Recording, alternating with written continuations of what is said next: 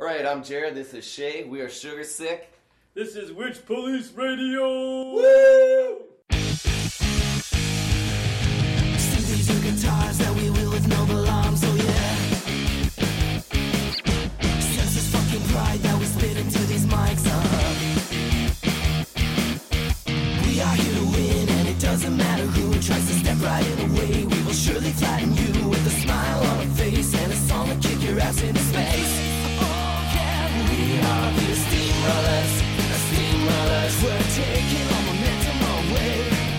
Steamrollers, we're keeping right top of the game. Oh, then watch out, we're coming through. We're flattening the hearts and leaving you as steamrollers.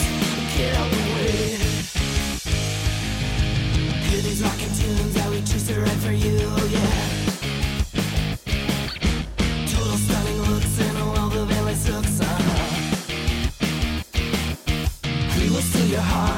Just right away, but don't worry now, my friend. We'll be back another day with a smile on our face and a song to kick your ass into space. Oh yeah, we are the steamrollers. We're taking all momentum away. Steamrollers, we're keeping right on top of the game. Oh, better watch out, we're coming through. We're flattening the hearts and leaving you as steamrollers. Get out the way.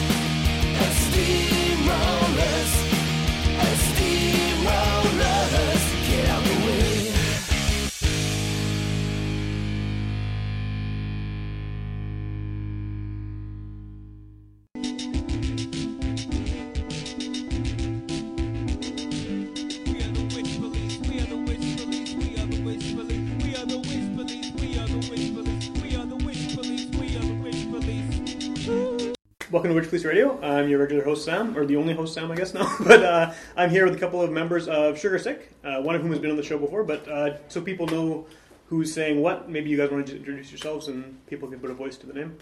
Sure, Jared here, Jared Weiss, star of the band. Star, all right. Yeah, I'm Shay. I was on the show before as my other persona with Outlaw Adam Knight. I was the employee of the month, and I guess I still am. I play drums in this band. Yeah, I sing and I play guitar. Cool. And then you have a third member who's not here. Yes, we do. It's Mike Reese of Afterbeat fame. A lot of people know that Winnipeg staple. Yeah, for sure. Well, they were around forever. Everyone in Winnipeg was in the band. Yeah, exactly. Yeah. Probably you guys have crossed band members at some time. Yeah, and they're one of the first 2 or 3 bands I ever actually recorded when I started doing that a little over, I guess, 10 years ago. Cool. I didn't know that. Closer to 15 years now. Well, all three of you guys have been around for a while, doing various types of music. So how did this come about? I had an idea for this band a handful of years back, and I actually jammed some of these songs with Steve Nelson, who's in Cliff Wing. Yeah. I'm sure you're familiar with. He's been on the show a few times, actually. Right. A few times.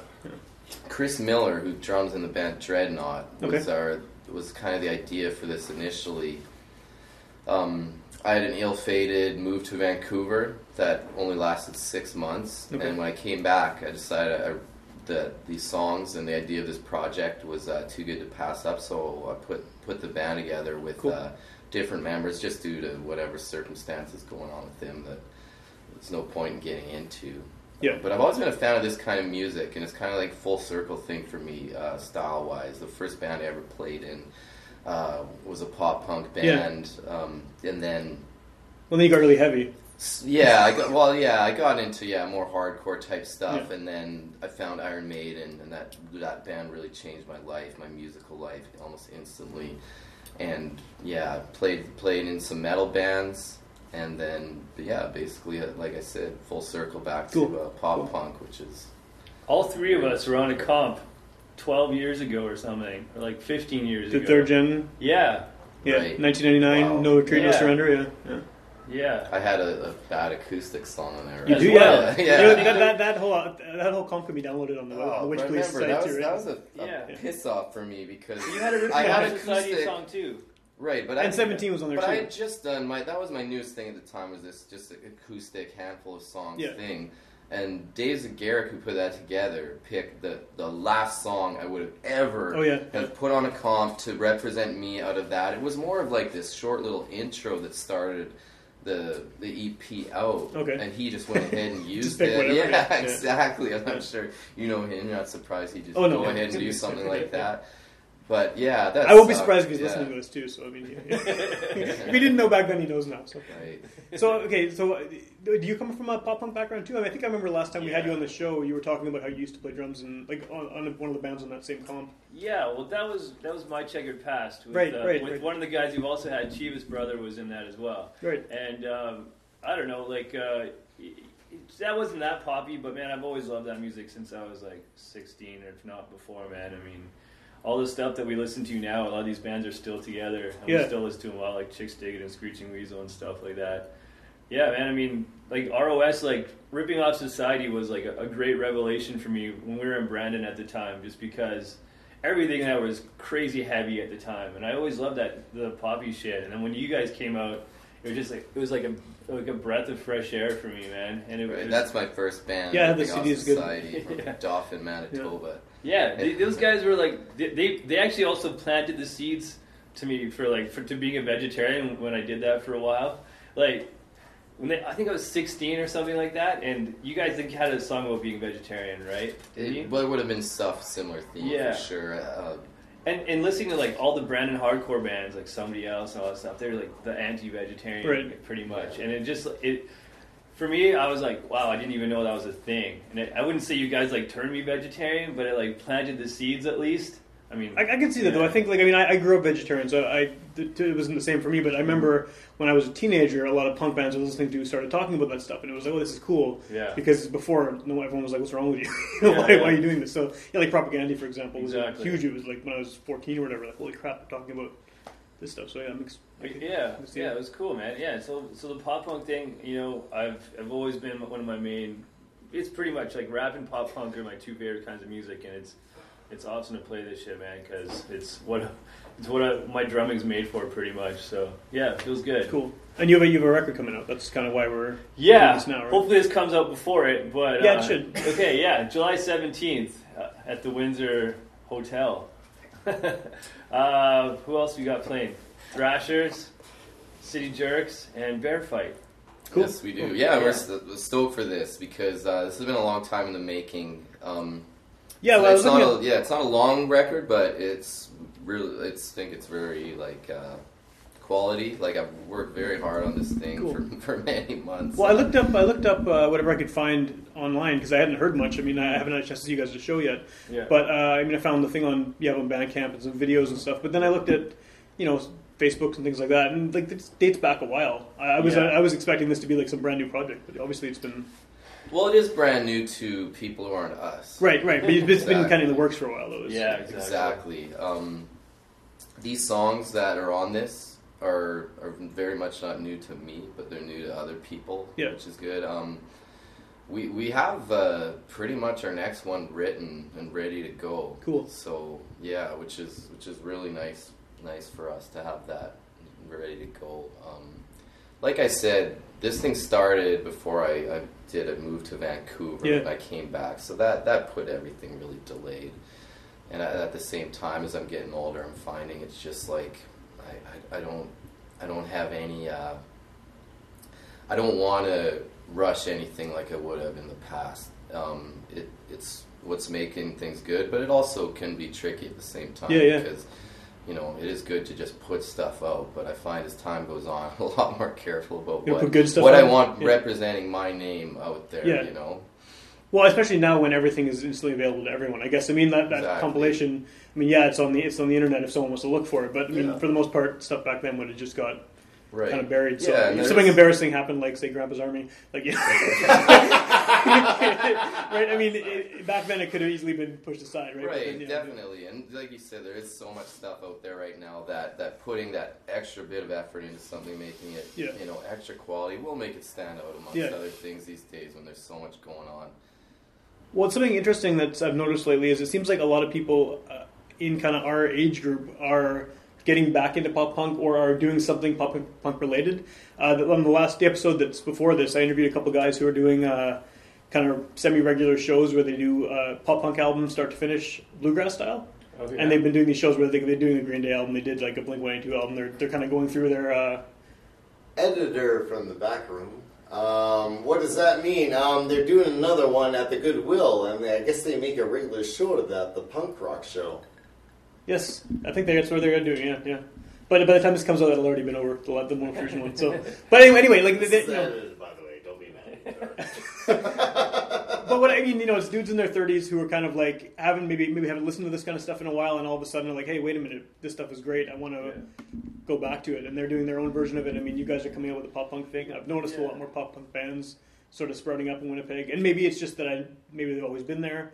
And I've never noticed them because I kind of stopped paying attention to it as well. But it seems like there's a thing now, which is good. I don't know if I ever stopped listening to it, but I always wanted to play it, I think. Yeah. And to me, this is kind of like the band that I could play, that I wanted to play when I was when I was 16, but I wasn't good enough to do it, I think, in a lot of ways. Yeah. I don't know. I mean, for Jared, he definitely plays a lot of metal and stuff. For me, I was playing in some of those like oi bands and stuff like that, which I also like. I don't know. I just really like melody, I guess, but.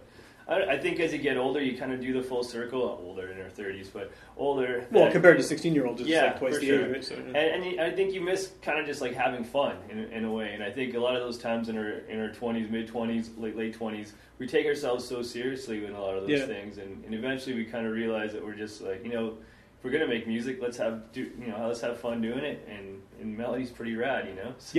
Yeah, for sure. Okay, well, I do have more things to ask you about your album, about your show, about punk in general. But for people who haven't heard the show before, the way it works is we press a button on the computer, it gives us a theme word, and depending on what the theme word is, we all select songs that we can make a connection somehow to the word. Usually it's something kind of generic. This week we got Marker, which, I mean, is, I don't know, it's sort of awkward. I know we were talking before we started recording here that everyone kind of had some difficulty with the theme. Yeah.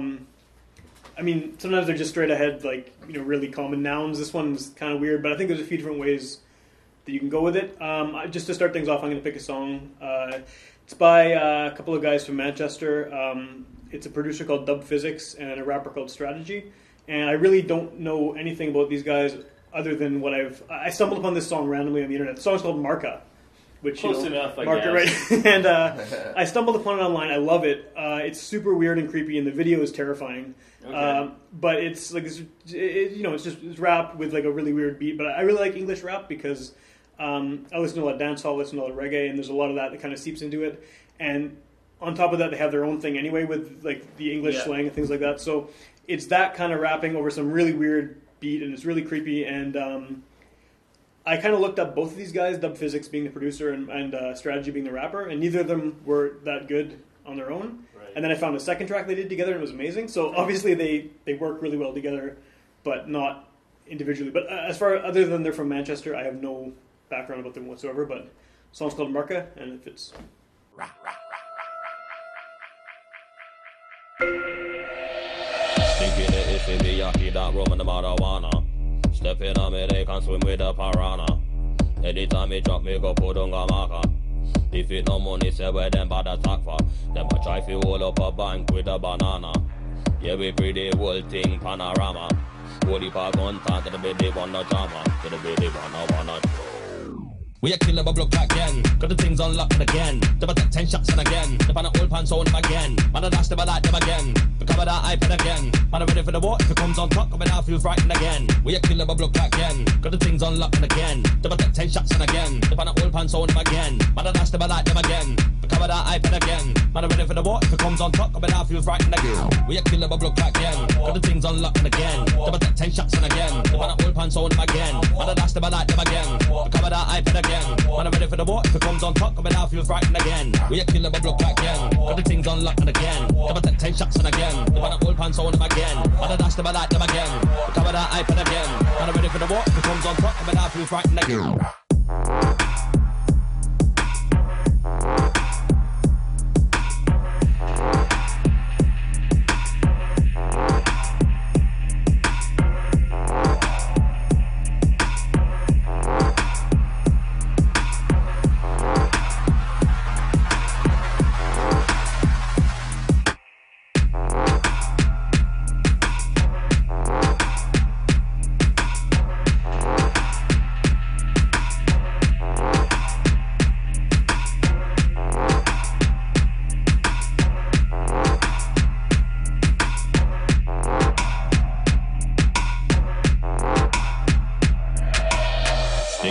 Miyaki, that rum and the marijuana. Step in on me, they can swim with the piranha. Anytime me drop me, go put on a marker. If it no money, say where them bad attack for. Then we try to roll up a bank with a banana. Yeah, we create the whole thing.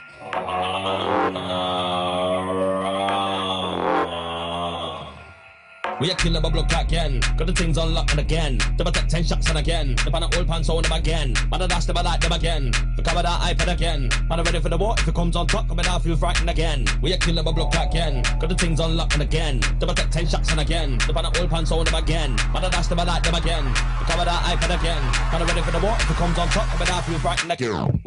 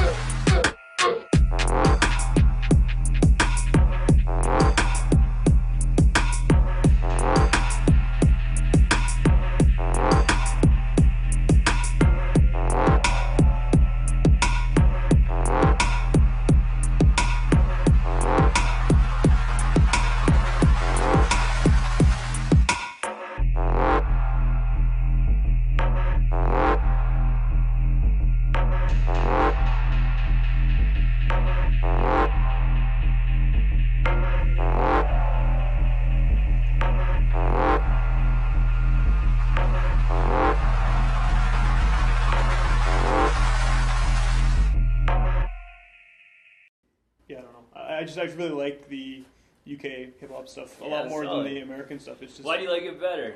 Well, it has like kind of a dancehall vibe to it, right? Oh, okay, like, and I mean, I listen to reggae more than anything else, so yeah, okay, I see that. It fits like with what kind of I'm into anyway. And I mean, I do like rap a lot, but I mean, it just combines. Yeah, I think that's for sure. Yeah, and they have more like kind of drum and bass influences and more electronic stuff than you seem to hear over here anyway. Like so, yeah. So it's cool. But, I mean, you guys don't play anything that sounds remotely like that, so... Definitely not, no. What is the name of the album?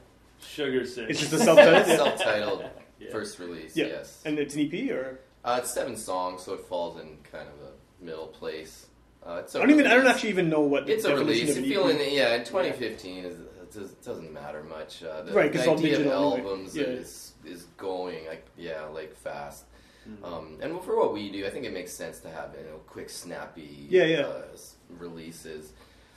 Are you physically releasing it, or is it just digital? Yes, it'll be everything. Everything. There will be a physical version available at our CD release, July 17th at the Windsor, and there'll also be online as well. Cool. Absolutely. CD, or are you doing anything else? Or? We're not millionaires. No, the reason I ask though is because depending on who the band is that I have on the show, sometimes their ideas of how they want to release things are totally different. It seems like everyone does digital just automatically, right? Yeah. But then some people will do tapes rather than CDs, or some people will only do vinyl, which I mean is prohibitively expensive for a lot of people. The thing is, there's still the reality is I think a lot of the people in the 30s that still kind of get the CDs and stuff like that. I think I don't know, man. Like the tapes are kind of cool, but they're more of just a novelty than anything else. And vinyl is just really effing expensive. It's really expensive. And the packaging is important.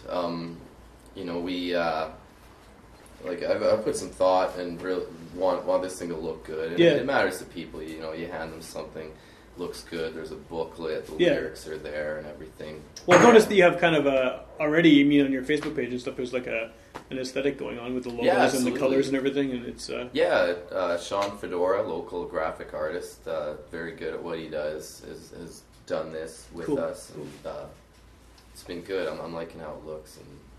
Yeah, man, just trying to make it fun again, you know? Yeah. So. Well, that seems like something that goes hand in hand with pop punk, too, is like, I mean, like the bright colors, the name's perfect for the kind of stuff you're doing.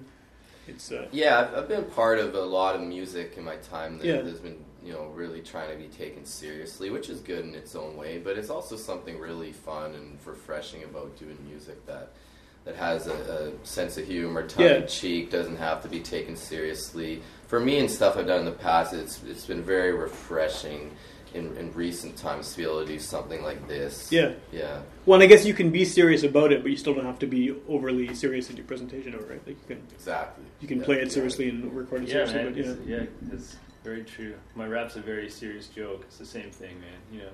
Yeah, like I mean, I guess someone seeing your videos would be like, "This guy is just a clown." Yeah. But then, you obviously put the effort into it.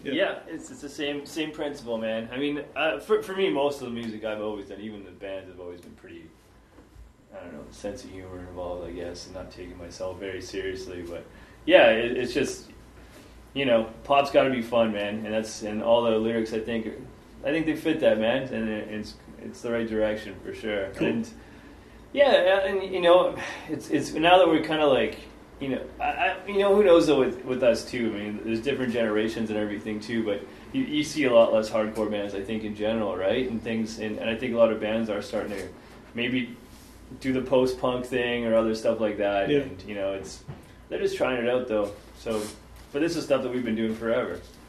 Is there a? I was gonna ask something, but then the door knocked. I can cut it out. I was gonna ask you now. There's no one at the door, man. What I was going to say is this, I mean, because you could hear other thing going on with the rap. I don't know if you're in any other bands or anything, or if Mike is, but, like, is this, like, a full-time gig for you guys, or is it kind of just when you have a chance to do it sort of thing, or what's the, like, how seriously, I mean, you were just saying take it seriously, but have fun with it, but. It's full-time as much as it can be with guys that have jobs and things like that. Well, yeah, that's right,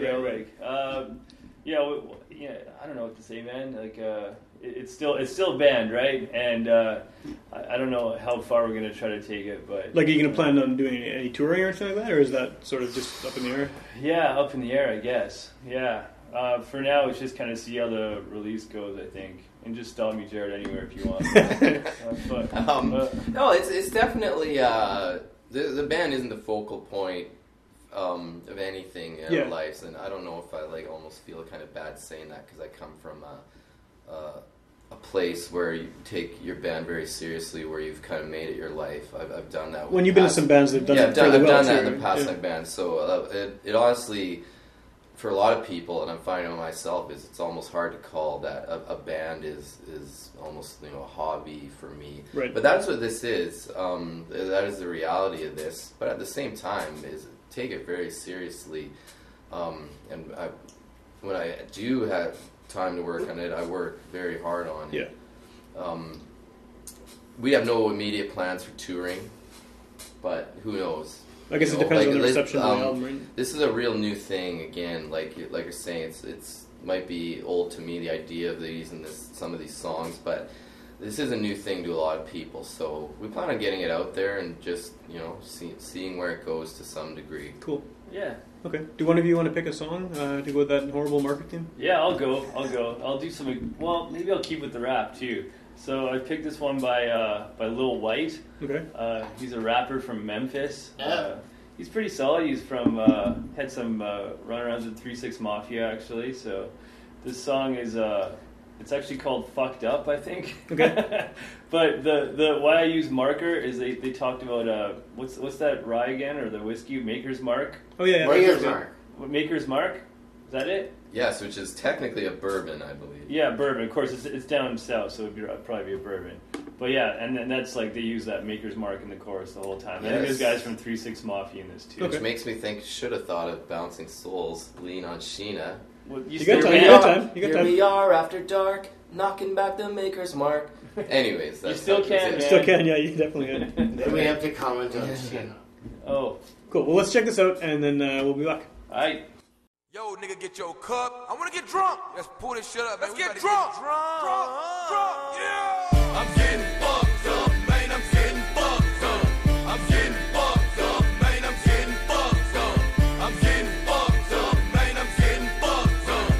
I'm getting fucked up, man. I'm getting fucked up. I'm playing drinking Maker's Mark, cranberry vodka. Maker's Mark, cranberry. I'm playing drinking Maker's Mark, cranberry vodka. Maker's Mark, cranberry vodka. Give me a cup, some ice, some vodka, and let's go. Give me some roll, let me put down the crown and coke. I'm slumped out, drunk as fuck, and I know you won't make it home if you ride with me, bro. 'Cause I've been drinking since 2, started smoking around noon. With no sleep, I'm feeling similar to a cartoon. Animated, but gonna manage to make it through the day. Being a rapper's close to being an alcoholic that gets paid. I done seen a higher ground, now that I'm on a different plane. If you step to me wrong, I'ma have to show you I'm the man.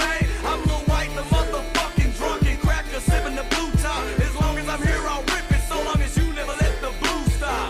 I'm getting fucked up, man. I'm getting fucked up. I'm getting fucked up, man. I'm getting fucked up. I'm getting fucked up, man. I'm getting fucked up. I'm getting fucked up, man. I'm getting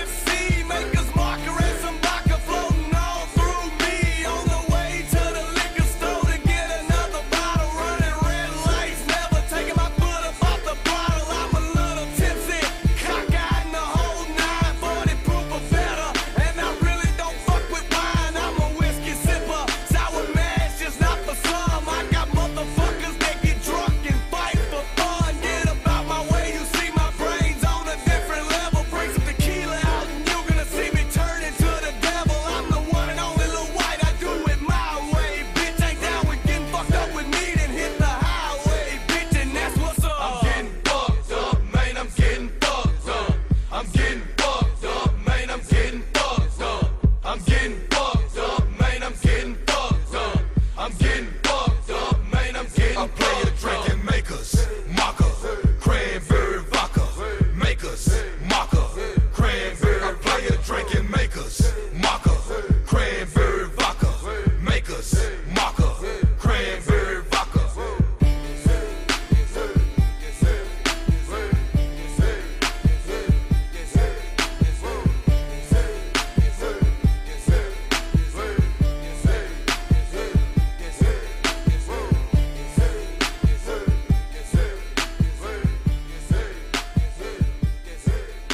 playing drinking Maker's Mark, cranberry vodka. Maker's Mark, cranberry vodka. Okay, anyway, so we're back. That was Lil White. Lil White. Yeah. What was the name of the song again? Fucked up. See how it fits with the. Yeah, it fits with the theme today. It's pretty good, yeah. Yeah, I guess they just talked about our favorite bourbon, Maker's Mark or something. It's delicious. Are you joking? I've never had it. I never had it either. I don't know. What's the? Can someone tell me besides this guy over here? What's the difference between bourbon and rye? I have no idea. Me neither. Well, I could tell you that almost any time in your life you've had rye, it wasn't true rye. The only true rye you can buy that is Canadian made, and I don't even know if it's internationally, is Alberta Premium, which you will very rarely see. The term rye is used by Canadians as a general term for whiskey, which is pretty weird. But, so you go to the States, rye is not... You'll never hear that term. Ever in a million years. It's weird, although Canadian Club is like a huge thing down south. Yeah, right, yeah. Right, but I believe in Canadian Club there is no actual rye in it. But the Canadian Club does make a certain... I wish we had somebody that worked at a booze place before, but unfortunately we don't. Yeah, Canadian Club does make a rye whiskey now that's like the large percent of the grains in it are rye.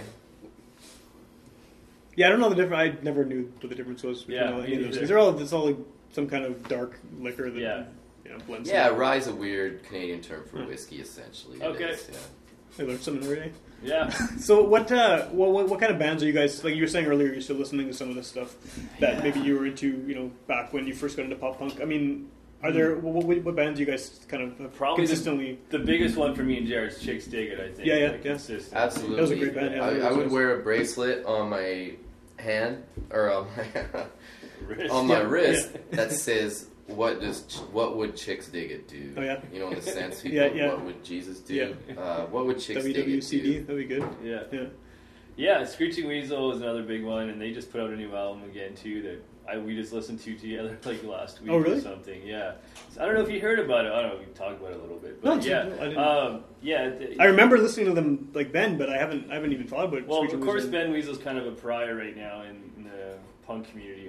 Yeah, didn't he beat up somebody at a show or something? And... Yeah, he punched a girl. Right, in the crowd. Okay. Yeah, you know, we can go into the what happened, but let's not. But anyway, he did a Kickstarter and asked for like $30,000. He ended up getting like $42,000, which is crazy to think that you need 40 or even 30,000 to make an album like these days. But right, when you can do it all from your bedroom if you want to. Yeah. But he still got it, and it's like a rock opera. He has like 20-some songs or something, and tons of guest singers that we have no idea who they are. Yeah, it's weird. I still only had that one listen to it. Oh, yeah. And, but it's most of the songs aren't him singing them. Yeah, which is definitely hard to wrap your head around a band who's done 15 studio albums at least, I think, and has always been the lead singer in, and then all of a sudden there's an album with the Screeching Weasel name on it, but the most of the songs aren't sung by him.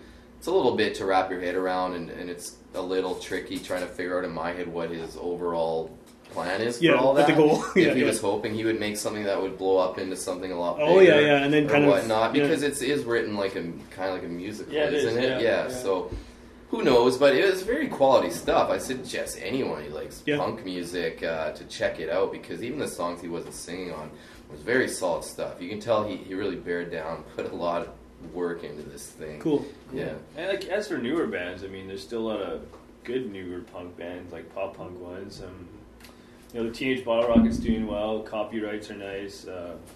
We played with Masked Intruder. Oh, yeah. And that was insane, man. Those guys put on a great show. I'm big fans of theirs, too. And it's very poppy. It's almost so poppy that you can't. It's almost too poppy, but then you listen to the lyrics and it makes it a lot funnier. Do you know them much? I've heard them, but I haven't. But it's basically all the songs are about stalking women and stuff like that. So, but they're very, very poppy, and it's pretty. It's a nice mix. Yeah, it's all tongue in cheek, women stuff. And, well, they wear the mask, right? Like on stage with balaclavas and stuff. Right? Yeah, they're a band too who you have to see live to fully understand. As good as their music actually is, they have a real great total package going, and to see them live really fulfills that. Well, I feel like that's kind of a thing with. And punk in general, but pop punk too, because it's so high energy. I mean, you can't hear people jumping up and down on the record. Sometimes you can, depending who it is, you can imagine it. But yeah, if you see even like pretty much any pop punk band I've ever seen live is always better live, unless they're like having a shitty off night or something. But I'd probably agree with that, man. I think a lot of times like those bands, they tend to play a little faster, obviously, when it's live, and there's pop punk doesn't translate as well, I think, to CD in a lot of ways than it does live. It's a lot different. Well, it's also really stripped down, right? It's usually 3 pieces, 4 pieces sometimes, but I mean, it's pretty basic. Yeah. And I think that gives a lot of room for it to be a really energetic, physical kind of show, like, because it's not, no one's shredding, you know? In my experiences, so often, too, I do find the opposite, though, where a punk band or pop punk band... sounds real nice and slick, and they're playing at the proper tempo on a CD, and I see them live, and it's all out the window. Just sloppy or something? Well, yes, exactly. Or, it's either, like Shay said, way too fast, which is okay. I like when songs are, you see them live, you're pumped up, they're a little faster, but sometimes it gets out of hand. They can't keep on forever, though. You watch old live videos of The Damned, even. And you'll see the exact same thing, where it's to the point where the tempo of the song changes to the point where it doesn't even sound like the same song anymore. It doesn't have when you first heard that song, fell in love with it. It doesn't have that what it takes. Yeah, they're singing the same words and playing the same chords, but it just doesn't. Yeah, and that's not always the case. Like, but I do find that often where I like a band, punk band and pop punk band sound more on the CD than whatnot. But that goes for different bands. Yeah, I haven't seen Screeching Weasel live, but I've seen a lot of their live stuff. Yeah, on YouTube and stuff. YouTube, yeah. It's great. It's great. They keep us together. I feel like when you're playing live, it's great to let go, but only to a certain extent. You got to remember who your band is, what your songs sound like. Yeah. And that you're there to put on a show, and you're there to make your song sound good for the people who paid money to see play. Is it with as a three piece? Is there? You played in bands with more people. You've probably played bands with more people too, I imagine. Is it different? Like a different dynamic as far as? I mean, how much responsibility each member has towards the overall sound? Just because, if you have 4 people, 5 people, and if songs are more complex, usually people can cover for each other, whatever, but, if it's pretty stripped down, 3-piece pop-punk thing, everyone is very distinctly heard on the record and live, too. Like, is that difficult to... Well, it all starts with me. I write the songs and kind of dictate how they're going to sound, and, when changes want to be made to them, it obviously goes through me. Yeah. But this is my return to a 3-piece band with one guitar, which is a lot different, believe me, especially as a songwriter, writing songs with one guitar as opposed to two really changes the dynamics, because the difference between one guitar and two, the layers you can add to the sound are for sure. Huge. Well, and you're singing too, right? That's kind of also limiting in the sense that, you can't really...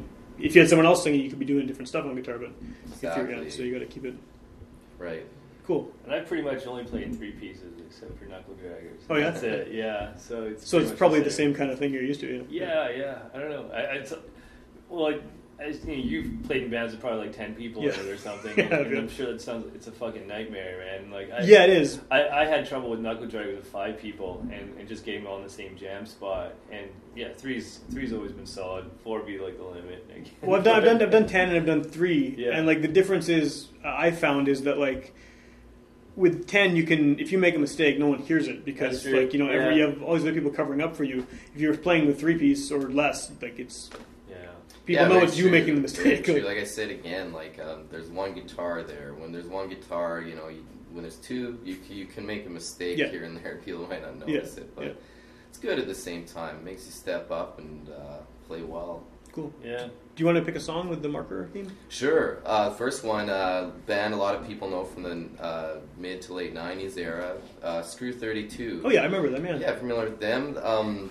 Their first album on Fat Records has a song called Black Marker on it. And it's a great song. I always like this band because although they fit into that scene very well that we knew, they kind of had something going for them that sounded different than a lot of those bands, where there was a point where a lot of those bands all really started to sound the same. They all worked with the same producer. Yeah, they were interchangeable almost. Yeah, almost everyone did the record with Ryan Green at that time, who was a great producer, still is, but...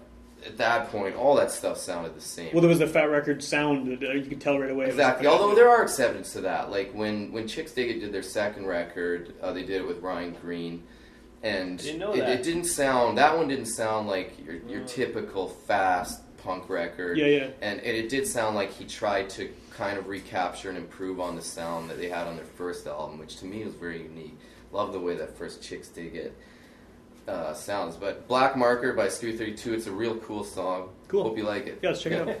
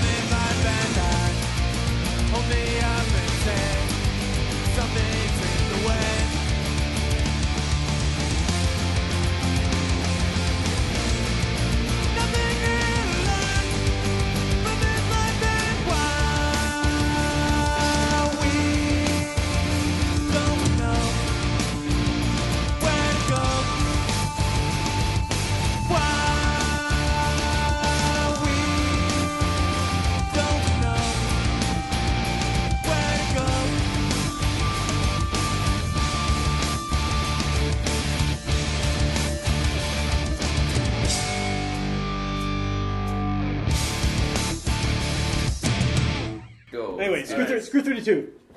That was good. Screw 32 is so good, man. Such an underrated band. I agree. How long were they around for? Like, I mean, I remember hearing like this record and maybe something else. My friend Troy Heaps. Do you remember me, Troy Heaps? I don't think so. No, Troy Heaps. You know Troy Heaps, obviously. Yeah. Yeah, good guy. Great. He flew out to Vancouver for the last DBS show. That was my best friend growing up. Yeah, he flew out DBS. There. Yeah. But these guys are DBS story? Sure. Okay. This is actually, you played that show in DBS. It was Volition in Portage la Prairie. Didn't you open up for them with Volition? Sounds like it possible. Yeah. Sure. And so me and Charlie Hackler drove down there from Brandon. And you keep missed up. This is fucking. We are on. Wasn't that the only show you ever played with us live in Volition as our drummer? In Portage la Prairie? I believe so. Yeah, now that you say it. I also did the 2-day whip down to Minnesota with Volition. That was the Pookies. It was the Pookies, yeah. And why did you say Volition? Well, Volition hadn't been invented as a band. I did play one show with you guys. Yeah, and it was that in Portage. I'm almost positive. No, that's right. Yeah. You're all right. So what was the story about Portage? Right. Okay, so I was a big DBS fan at the time too, and most people don't know they were like, except for their older shit, but their last end stuff they got pretty emo, but I was pretty into that at the time, and I was a big fan of them. And they played, and then I remember we started having like we doing chicken fights at the time. Yeah. Chicken fights. Yeah. And then so Charlie Hackler went on my shoulders, and then we had a chicken fight with somebody. I can't remember who it was. And then so I'm just watching the show later on, and like they're still playing, and I put my hands through my hair, and there was like an entire button that was in Charlie's like pants. Was lodged into my like full on, and I couldn't even take it out. I was just like panicking. I'm like, holy shit! I felt no pain whatsoever. and then people, and I'm like, check this out, man! And like I nobody was watching the band after a while because everyone was just like looking at my head the whole time. And then eventually we got it out. And like even talking to the singer afterwards, he was like, I think his name's Jesse. He was like, what happened to your head, man? And so. Got a button stuck in my head at a DBS show. Jesus, pretty good story, actually. Yeah. So, what is this from? 97 or something? This 95? Like, what kind of time period? Screw 32. This particular album is late '90s. Right? Yeah, that would have been around 97 or 8, probably. Yeah, for sure. Yeah, and they're not still around though, right? No, who knows? Because I feel like all these bands are sort of like Goodriddance is a thing now again, right? Again, like, right? Yeah. They've had their last show. They've had their reunion show. Yeah, now it's another. And they've also realized that it's hard to pay the bills sometimes. Yeah. And that when you hang it up after doing punk rock for a couple decades, 20-30 years, not a lot left for you that was as good as that. So why not go get some of what you used to have, right? Do you think that's why a lot of these bands are either still doing it or coming back again, or do you think it's kind of banking on some of the nostalgia? Because a lot of people, in their 30s are coming back. Oh, hey, I love this band when I was 15. Don't forget, man. It's everything. I think it starts with money. I don't think these bands would be doing that if they weren't coming home with cash in their pocket. Yeah. But of course, there's that nostalgia element. Yeah. There's no way these guys are doing stuff in life that's more fun than what they were doing 15 years ago. And I think that's what it comes down to. So it's a combination of both those things. Like don't forget, like. Back, 20 years ago, which wasn't actually that long, like in the 90s, late 90s, when we were listening to all this Fat Records, punk and stuff, those guys were making a living doing that, like a half-decent living, and when people were still buying CDs and things like that, and they would be making royalty checks and shit like that. Things have changed now, man, and so if they want to make money, they have to, like, they can't just sit on their ass and get royalty checks anymore, they have to go tour now, and that's the reality of it, man. We played with Strung Out just a little while ago.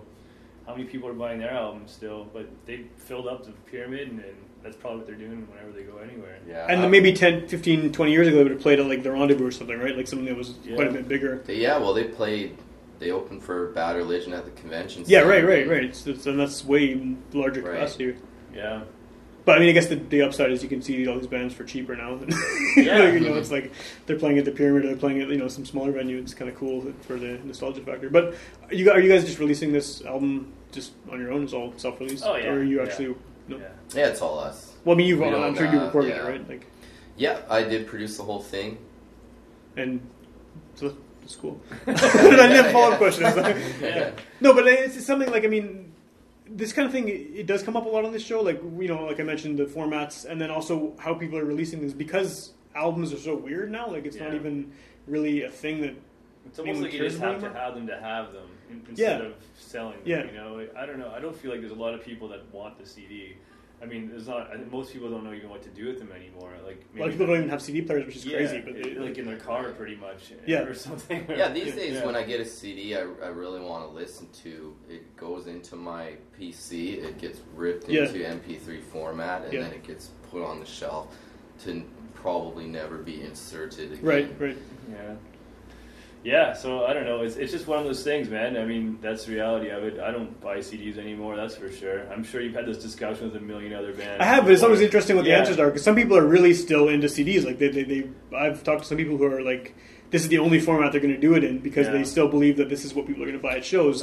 And then other people, and it seems to be an age thing too, other people will say, I don't do any CDs, 100% digital, like nothing, you know. And like I said, it's just one of those things, it's a physical product, you know, and in some ways you have to have it, some sort of physical product, whether it's going to be a tape or a record. And I think too, you know, if we want to go the route of sending it to university stations, most of those things need a physical product. They do, and you can't be, you know, there's the occasional ones that will say, give me a link, but 90% of them, are they want that CD. Yeah, they want it in their physical library so people can, So if you have to have something, and I know, and it's, sometimes, you know, you play shows, and I know, like, with rapping and all that kind of stuff, it's just like, I can give you a CD, but do you even want it? I mean, I don't know. Like it's, but a lot of it, too, is, you know, you just give people a download card or something like that, and make it easy. Yeah, and that's why it's important to make things look good right now. Put time and effort into the graphic end of things, because that'll make someone want to listen to it. Yeah. Rather than just like a little folder with no cover and stuff. I can't tell you how often, whether it is just someone giving me a CD or bands I've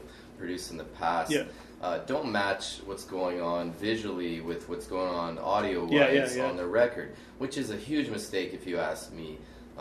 It's all-encompassing. It's all-encompassing. It's a piece of art. You're gonna. Well, that's the first thing people see when they're seeing your. But at the end of the day, it's your work, and how do you want your work being represented? That's to each their own. It's not for me to say, but I know for what I do and for we do, and look, with this day and age, like I mentioned before, there's so much out there now. Yeah. Separate yourself by showing you worked harder on it than the next guy. Yeah, it's good. I like that.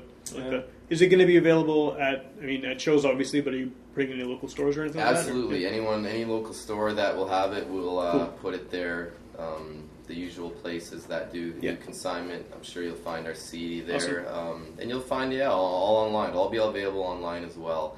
If you Spotify for the kids. Is there more to do for that? I mean, just because, obviously the stores, you go to the same ones you probably went to 10 years ago with the other brands, but Bandcamp is clearly a good way to do it online, but do you have to worry about kind of spreading it all over the place? It sucks these days, man. It really does. Last time I was in a band, we put it on a tape. I haven't done that kind of thing. I seriously miss the MySpace days, actually. Yeah? Like, it was easy when it was just all on one site, and, fuck, man, I got crazy plays off that site, man. Yeah. Like, I'm sure even you had Port Moral stuff was all on MySpace. You probably got insane plays. Like, sure.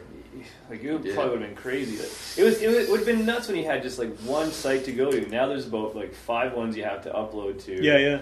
And, and everyone has their own favorite one for whatever reason. Hey, man, like, can I just upload this to my ICQ? Anyways, I think there's a lot of money to be made for some web developer, someone to step up and become the ultimate, one-stop shop. Right now. Yeah. Although I don't know if SoundCloud's kind of taken that in certain ways. I think Bandcamp and SoundCloud are kind of But who knows? There's money to be made out there, web people. Even though the album has kind of died as a physical thing, it's still there's still like a new way to And now it's the Spotify and the new iTunes, whatever they called it now that they just announced this week. I can't remember. Is it Apple Music or something? Apple Music or something. Yeah, it's all streaming now too. Apple ICQ. Yes, Apple ICQ, and they're streaming all their music, and that's another thing too. Is people, some people don't even like to download it anymore. Yep. Some people just like to be able to stream it, and Spotify is pretty awesome when you think about it. You pay $10 and you can have pretty much any album you want at your disposal. Right. all the time, and it's pretty crazy when you think about that too. I don't know. Well, that just in general is a huge difference from before, because you can just YouTube any song you want to find. Yeah. Whereas before you had to have the tape with you, or the CD with you, or the record with you. So. Yeah, but now Spotify, you can make playlists of every single fucking album you ever will want. Yeah. So it's crazy, and then you pay $10 a month for that, and that's, you know, think about like when we were teenagers, how much money we'd spend on music. Oh yeah, and CDs were like $25 back then too. So you get an import or whatever. Yeah. Bubblegum was 25 cents a fucking 2 for. Thanks, dog. All right, I'm gonna pick another song to go ahead with the marker thing. I was trying to think of, because I couldn't think of any songs that actually had the word marker in them. Couldn't think of any actually, other than that one that was kind of right. This podcast is a sham, man. So I no. But like, you can go in any direction you want, as long as I can explain it. It's okay. Good, right? That's the very loose rule of the theme thing. As long as you can make any sort of connection. So I started thinking, you know, maybe not just a marker that you write with. What other things can be markers? And I thought, well, a grave marker, headstone, you know, tombstone can be called a grave marker. So I thought of the song "See That My Grave Is Kept Clean," which is by Blind Lemon Jefferson. It's from 1928, and it's one of those songs been covered over and over and over and over again. Like Bob Dylan did it, and the Staple Singers did it. Like every few decades it gets covered again by somebody, and it's really awesome. And I just figured grave marker. You should have just done the fucking Halo theme song, man. Ah, the marker, yeah. Anyways. All right, let's check it out.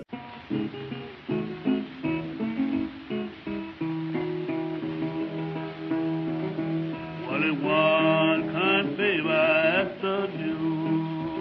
Lord, it's one can't be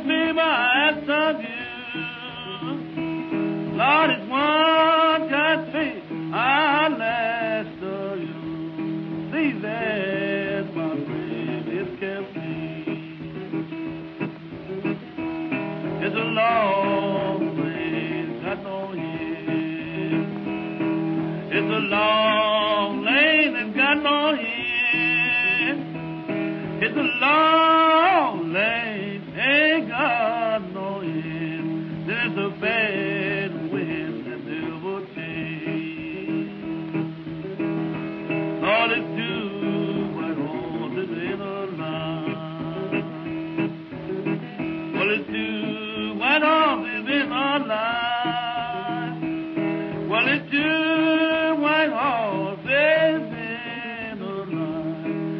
Take me to my burial ground. My heart stopped beating, my hand got cold. My heart stopped beating, my hand got cold. Well, my heart stopped beating, Lord, my hand got cold. It wasn't on, but I was cold. Have you ever heard of open time? Have you ever heard of common time? Have you ever heard of coffin time? Then you know that the poor boy is in the ground. Oh, dig my grave with silver feet. Well, dig my grave with a silver feet. Well, dig my grave with a silver feet. You may leave me down with a golden chain. Have you ever heard of church bells toll? Have you ever heard of church bells toll? Have you ever? Then you know that the poor boy did it wrong.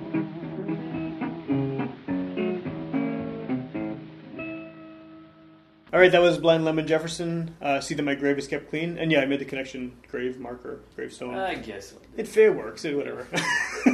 Yeah, I really like the song too. And I think I was kind of waiting for an excuse to play it, because I've played him before on the show. But it doesn't. You know, this kind of stuff doesn't come up too often. And I really love it. I really love that kind of really crackly old 20s recordings. Sounds right. Because it's cool that it survived that long. I mean, that's, you know, it's a long time ago. Do you have records of him? I don't. No, I have this weird CD collections I got like a long time ago. It was just random blues, like generic, you know, sound of the blues or whatever. It's like a 4 CD thing, and I bought it just because it was cheap, and I was like, I'll listen to this. Yeah, and it turned out it had all this really cool old stuff. It has, you know, like BB King's on it or whatever. But then there's one of the discs has all this really old 20s stuff. It's kind of nice. sort of creepy almost, some of it too, like really dark and twisted and stuff. So. Yeah. Sweet. Like there's Leadbelly on there and things like that. So yeah, it's sounds cool. Good. I like this stuff. I like the idea of the song too, like, you know, just begging someone to, not like when I'm dead, you know, do all this for me. It's just make sure that my grave is clean. Yeah. Which is kind of a cool idea for I don't know. Make sure my grave is clean. Yeah, it's not really asking a lot, you know? Unless you want to be buried at sea or have your ashes spread at sea. Right, then that's not going to work so well, yeah. You'd have a big issue with BP about your clean grave, that's for sure. Yeah, I don't know if in the 20s they were they were too worried about that. This guy died like a year after this song. Oh, really? He was one of those, like, there's a bunch of guys back then who were, you know, blind and just like he really was blind yeah nice. There's a bunch of blind somebody's, you know, there's all kinds of stuff like that, and I can't imagine they had great lives. Like I think he died of like tuberculosis or something horrible, and you gotta wonder if the name Blind Melon was influenced. It's gotta be every time it's so close, right? And he's done enough heroin that he almost went blind, I think. What, Shannon Hoon? Yeah anyway he did, you mean? That was cocaine though. The permanent blindness, I guess. You don't wake up. There's actually a documentary coming up with that guy, which should be interesting. I always liked that band. Yeah, I kind of did too, man. He's a very talented and good person. A lot of people really like that guy. You wouldn't find anyone with a bad word to say. Yeah. Very cool voice too, like very distinctive. Absolutely. Do you remember the first Woodstock comeback in the 90s? Yeah, and he's wearing like that dress and the pigtails, and it was really out of his mind. I think he pissed his pants too. Yeah. That was a really good set they did though. There, so. I've never heard the piss your pants thing, but. That was their glory days, really. Shortly after that first record came out, which was dynamite. Second record's amazing. The first one's great, but they're very different, though. That's the thing. Soup is much darker. Yes, I remember. Like I was so into that first record, I was blown away because every song's good on that first record. Yeah, it is. Every song, like back to back. I saw the tape. It's real dynamite. So they scored a major label record deal before they played their first show ever. Really? Because they were in Capitol, right? I think. Yeah, I believe so. Combination of being that good, living in the right place, and knowing the right people is what made that happen for them. And I remember, like, the second album, Soup, it was a long stretch, probably 5 years between those records. I think, almost. Sounds right. And that time in my life when I'm, you know, a young teenager, it felt like forever. I remember waiting for that record. And when it came out, I was really surprised by it. Not that I didn't think it was good. It just wasn't the record I was expecting. After based on the first one. Yeah, it was a lot more artistic. They weren't bent on writing more hits. It didn't seem. No, they didn't care about that, I don't think, Right. And I'm not sure that worked for them that well, but it didn't matter once he died, which was like... Shortly after Soup came out, happened less than 2 years after that record came out. Yeah. So in the end, it really didn't matter, but I found that interesting when I heard that. But it was a very good record with some really cool songs on it. Well, I still have the Soup, like, I have Soup on vinyl, which is like, you know, I have a lot of records, but I don't have that many records from the 90s. Yeah. Just because, like, I guess they were made in small quantities and a lot of it hasn't been reissued. Yeah. I just found it, like, I don't know, 15 years ago somewhere, like, not too long after it came out, I guess, and I bought it. And now apparently it's really sought after. Right. Like, people on the internet are trying to find it. Yeah, that was one of the first digipacks. Yeah. That's right, one of the early digipacks. Yeah, super cool band. But, so this, I'm assuming they got the name from this guy. Right. Like, and there, I don't remember, like, it was shortly leading up to his death, they did the intermittent interaction. That's the best. Much before, it's so good. That's worth watching. It's on YouTube. Yeah. And as a Terry David Mulligan intro talking about drugs at the beginning, like, you know, don't do drugs. Wow. They reran it. I remember that. I gotta go back and watch that. But it's a really, really awesome. It was a great event. Yeah, it was cool. The worst part about it is that the worst part is that he died. But the second worst part about it is that shortly around the time he died, they were going to come to Winnipeg. And I remember seeing an ad in, like, Exclaim or whatever, and looking at it, and I was like, holy shit, Blind Melon's coming to Winnipeg. And then, like, a week later, it's like, oh, no, they're not. So it was a bummer. They came here with the second singer, but didn't go. Who was their second singer? They got another guy. They put out another album, a third album. Well, they had the third album was the Nico, which was, like, the collection of unreleased stuff. Okay. And then, like, 10 years after that, they put out an album with some new guy singing. I don't remember any of this. I never heard it. I heard it. I heard it and them, like, live were very good, but again, it's like Shannon Hoon wasn't there. It's not really Blind Melon, right? I feel a lot of 90s bands with dead singers are doing that. Like, sure. I mean, Alice in Chains. It goes back to what we were talking about with Good Riddance. Like, what else are you going to do? If those same guys start a band and call it something different... Yeah. You know, people aren't going to care as much as if it's called Blind Melon. Totally. And if you're in a band since you're like 18 or something, right? I mean, you spent 5-10 years in there. And that you didn't go to school, you didn't do That was a band, Blind Melon. Yeah. It wasn't Shannon Hoon writing everything and whatnot. Yeah, team effort, yeah, other guys had more to do with the writing than he did even. Yeah. Mm.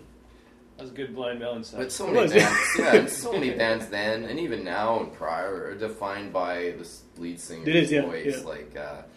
say what you want about music that's you know, mainstream, music that's popular. Yeah. The thing that matters the most is always going to be the singer. And and how distinctive the singer is. Yeah, exactly. That's true. So people grasp onto anyway, I think.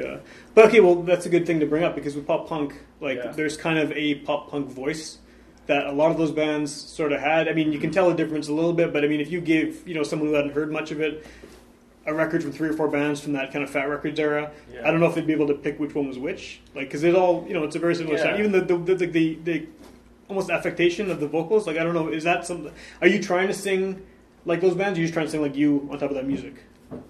Well, that's a hard question to answer. Because I guess the influence comes in right from. Absolutely. I've been singing in bands for a long time now, like since 1995, basically, when I had my first band. And if you were to listen to me then and listen to me now, it would sound like a completely different person. Yeah, for sure. But there's no doubt. The way I sing, the style I try to inflict has been influenced by other things. But at the end of the day, it's my voice, so I'm not really going to sound exactly like these other people anyways. But I mean, you've also come from pretty different... From that background into a lot of heavier stuff and metal and hardcore and things like that. Does any of that seep into what you're doing with this as well, or do you have to kind of? Absolutely. Do you have to block that out, or do you want that in there? Absolutely. The way I sing, the power I put behind it, everything I do musically is a culmination of what I've done prior. Right. To me, music is music. We talk a lot about genres, this and that, but it all shares the same thing to me, and when I do it all has the same approach to me. I feel like I hear me in whatever I do, whether it's been metal I've done in the past, punk I've done now, or even, you know, an acoustic song I've written. Still got some element of you throughout. Yeah, I definitely like to think so. Does that go for you as well? I mean, I know you're playing drums, but I mean... Does anything about how the way you play drums in punk bands relate to the hip-hop stuff you do at all? I mean, I know it's a completely different instrument, right? Like, not really. No, it's pretty much totally different. Other than just having a sense of real... Yeah, well, it's rhythm, right? That's true. I mean, I guess, I think it's more like the drumming's helped my rapping, not really the rapping's helped my drumming. Right. Yeah. But, I mean, for me, man, it's mostly just been playing punk since I was young, and it's all been pretty similar to what I've been playing. There's not a whole lot of difference between like oi punk and pop punk. The only really difference is how fast you can hit the hi-hat cymbal. right. That's the thing. Yeah, we're a rock and roll band. We are like we're saying pop punk a lot, and we are. Right. You can put us in there, but we're a rock and roll band, and I think you're gonna hear a lot more rock and roll in our music than you do a lot of the pop punk bands we have been talking about, Masked Intruder, etc. We're a rock and roll band. Cool. Do you want to pick a song here for Marker? Yeah, this is a total big stretch. Okay. But I think they said the word marker once in their lyrics, so I just went for it. All right. This is going Winnipeg Band. This is good. Winnipeg Band, 60 Stories. Oh, yeah. I remember them. Song's called Quit My Job. I can't remember the reference to the lyrics, but I have the CD. It's a good song. I really like it. That's all I'm going to say, man. 60 Stories, back from, I don't know how long ago this record is, probably 15 years now? No, not that long. Like maybe late 90s, early 2000s? Yeah, probably early 2000s. 8 years. Yeah. Or 60 Stories? Yeah. Early 2000s, something like that. Oh, 10 years. We'll say 10 years. 10 years, I guess. Yeah, yeah. All right. Cool. So, let's check it out. Stories. Good old Winnipeg music.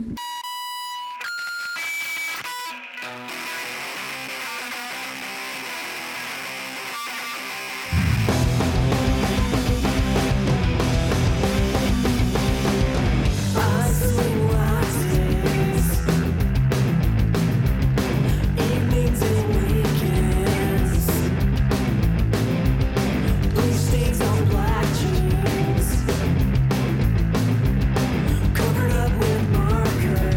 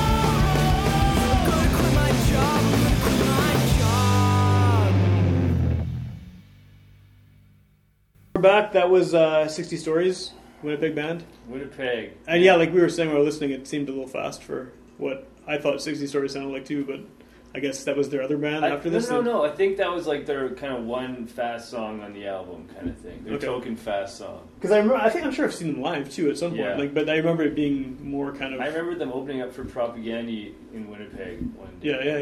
Yeah. At UW with Malfaction, I think. It's a weird lineup.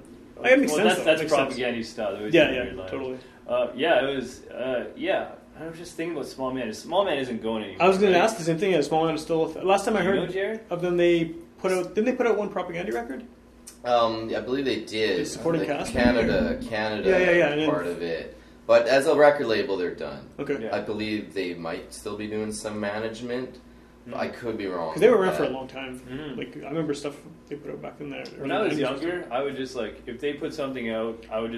Yeah, it was usually a sign it was good. Yeah, for sure. That was the record of Moneen for the first time. I remember that. I remember playing basement show with Moneen at the Broadway. I was there. Maybe I was there. You probably were. Yeah. I played that show as well. That was with TTS. That was like a crazy freaking show. That was the first time I've actually ever seen them. I remember that was like Dave Zagarek had like 11 bands on or something. Every week that happened almost. It was like 11 bands on, And so we came down from Brandon, and then Moneen had to play Broadway, and then they had to play the Albert after that. Yeah. So then we were supposed to play right after Moneen, and then Moneen played, and it was like, obviously like mind-blowing. It was great, It was insane. And then I just remember like going up to Dave Zagarek after and going, "We're not playing after this. Put anyone else on." And so we played like way later. Nobody was there after. But what are you saying about Small Man though? Like that first Moneen record was on Small Man, right? Or maybe a few of them. I remember after seeing that show, immediately going out and I probably bought the record at the show actually. Like this was even before Small Man records, I believe. Like this was just they were just touring Canada and like.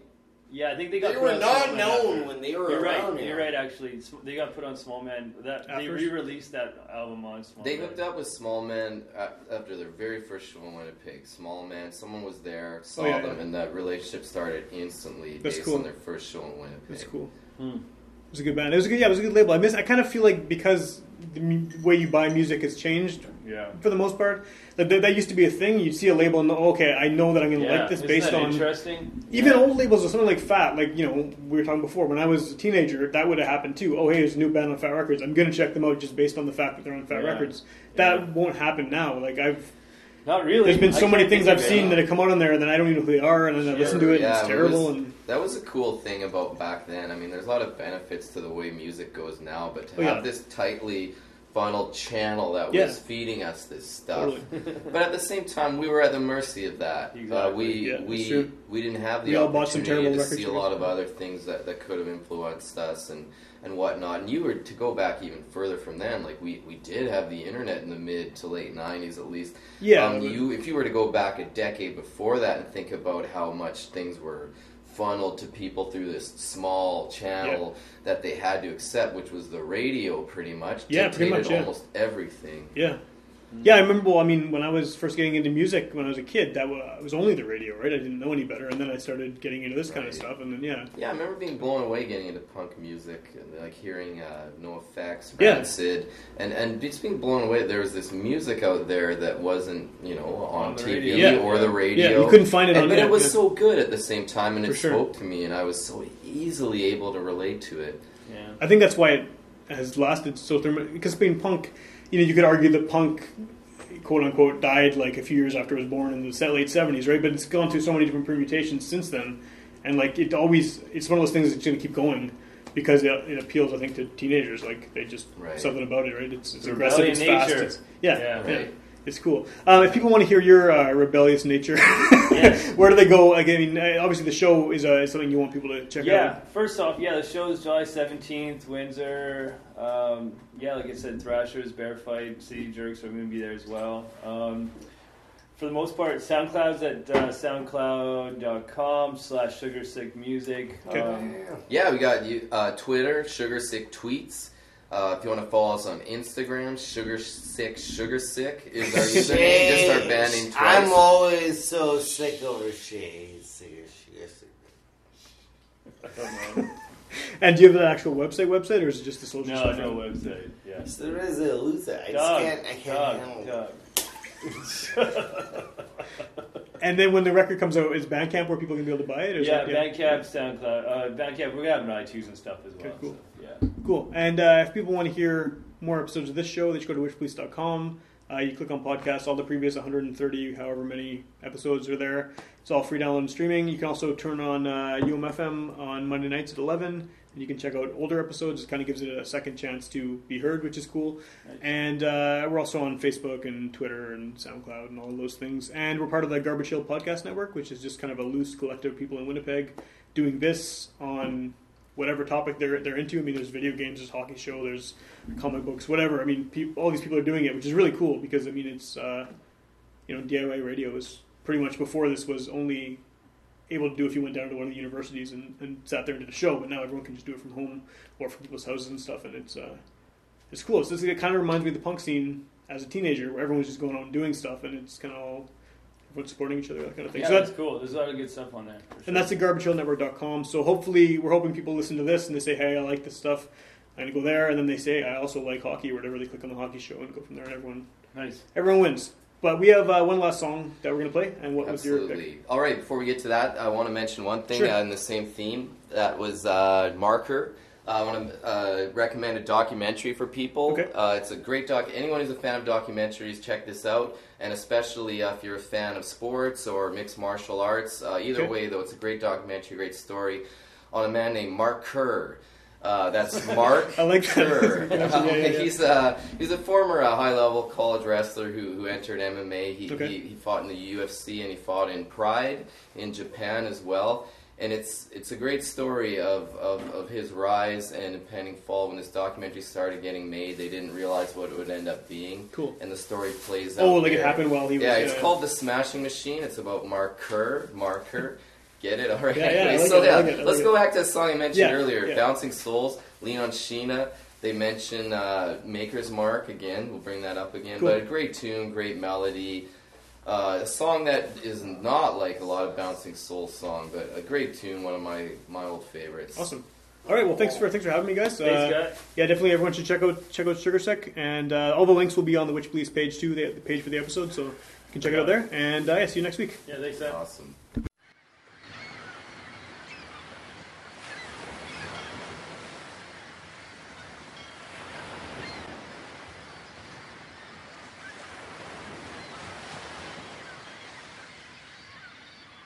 Did you intimidate her?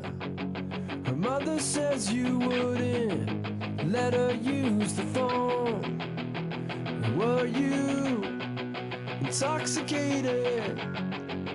Past the point of knowing what was going on.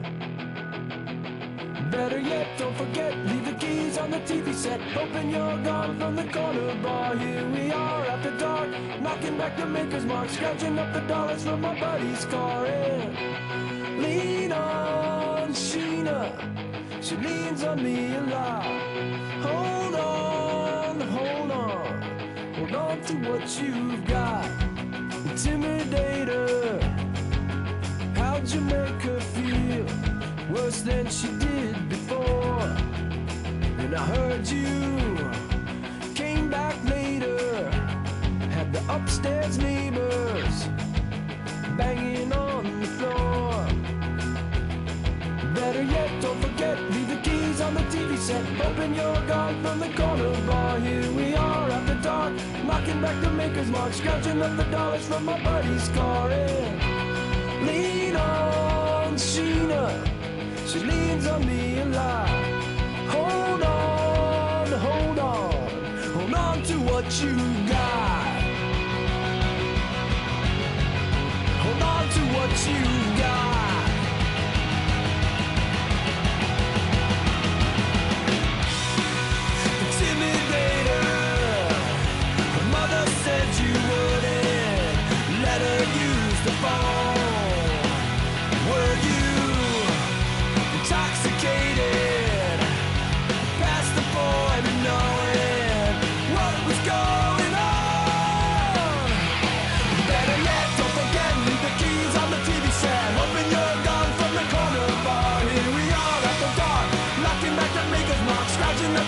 From my buddy's car. And lean on Sheena, she leans on me a lot. Hold on, hold on, hold on to what you've got. Lean on Sheena, she leans on me a lot. Hold on, hold on, hold on to what you've got. Hold on to what you've got. Better yet, don't forget, grab your keys off the TV set. Say goodbye to the corner bar. Not a friend till the end, and she's never coming back again. No one's on my mind and in my heart. Yeah. Lean on Sheena, lean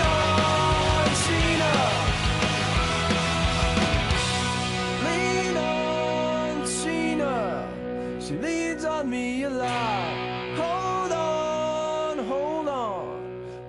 To what you've got.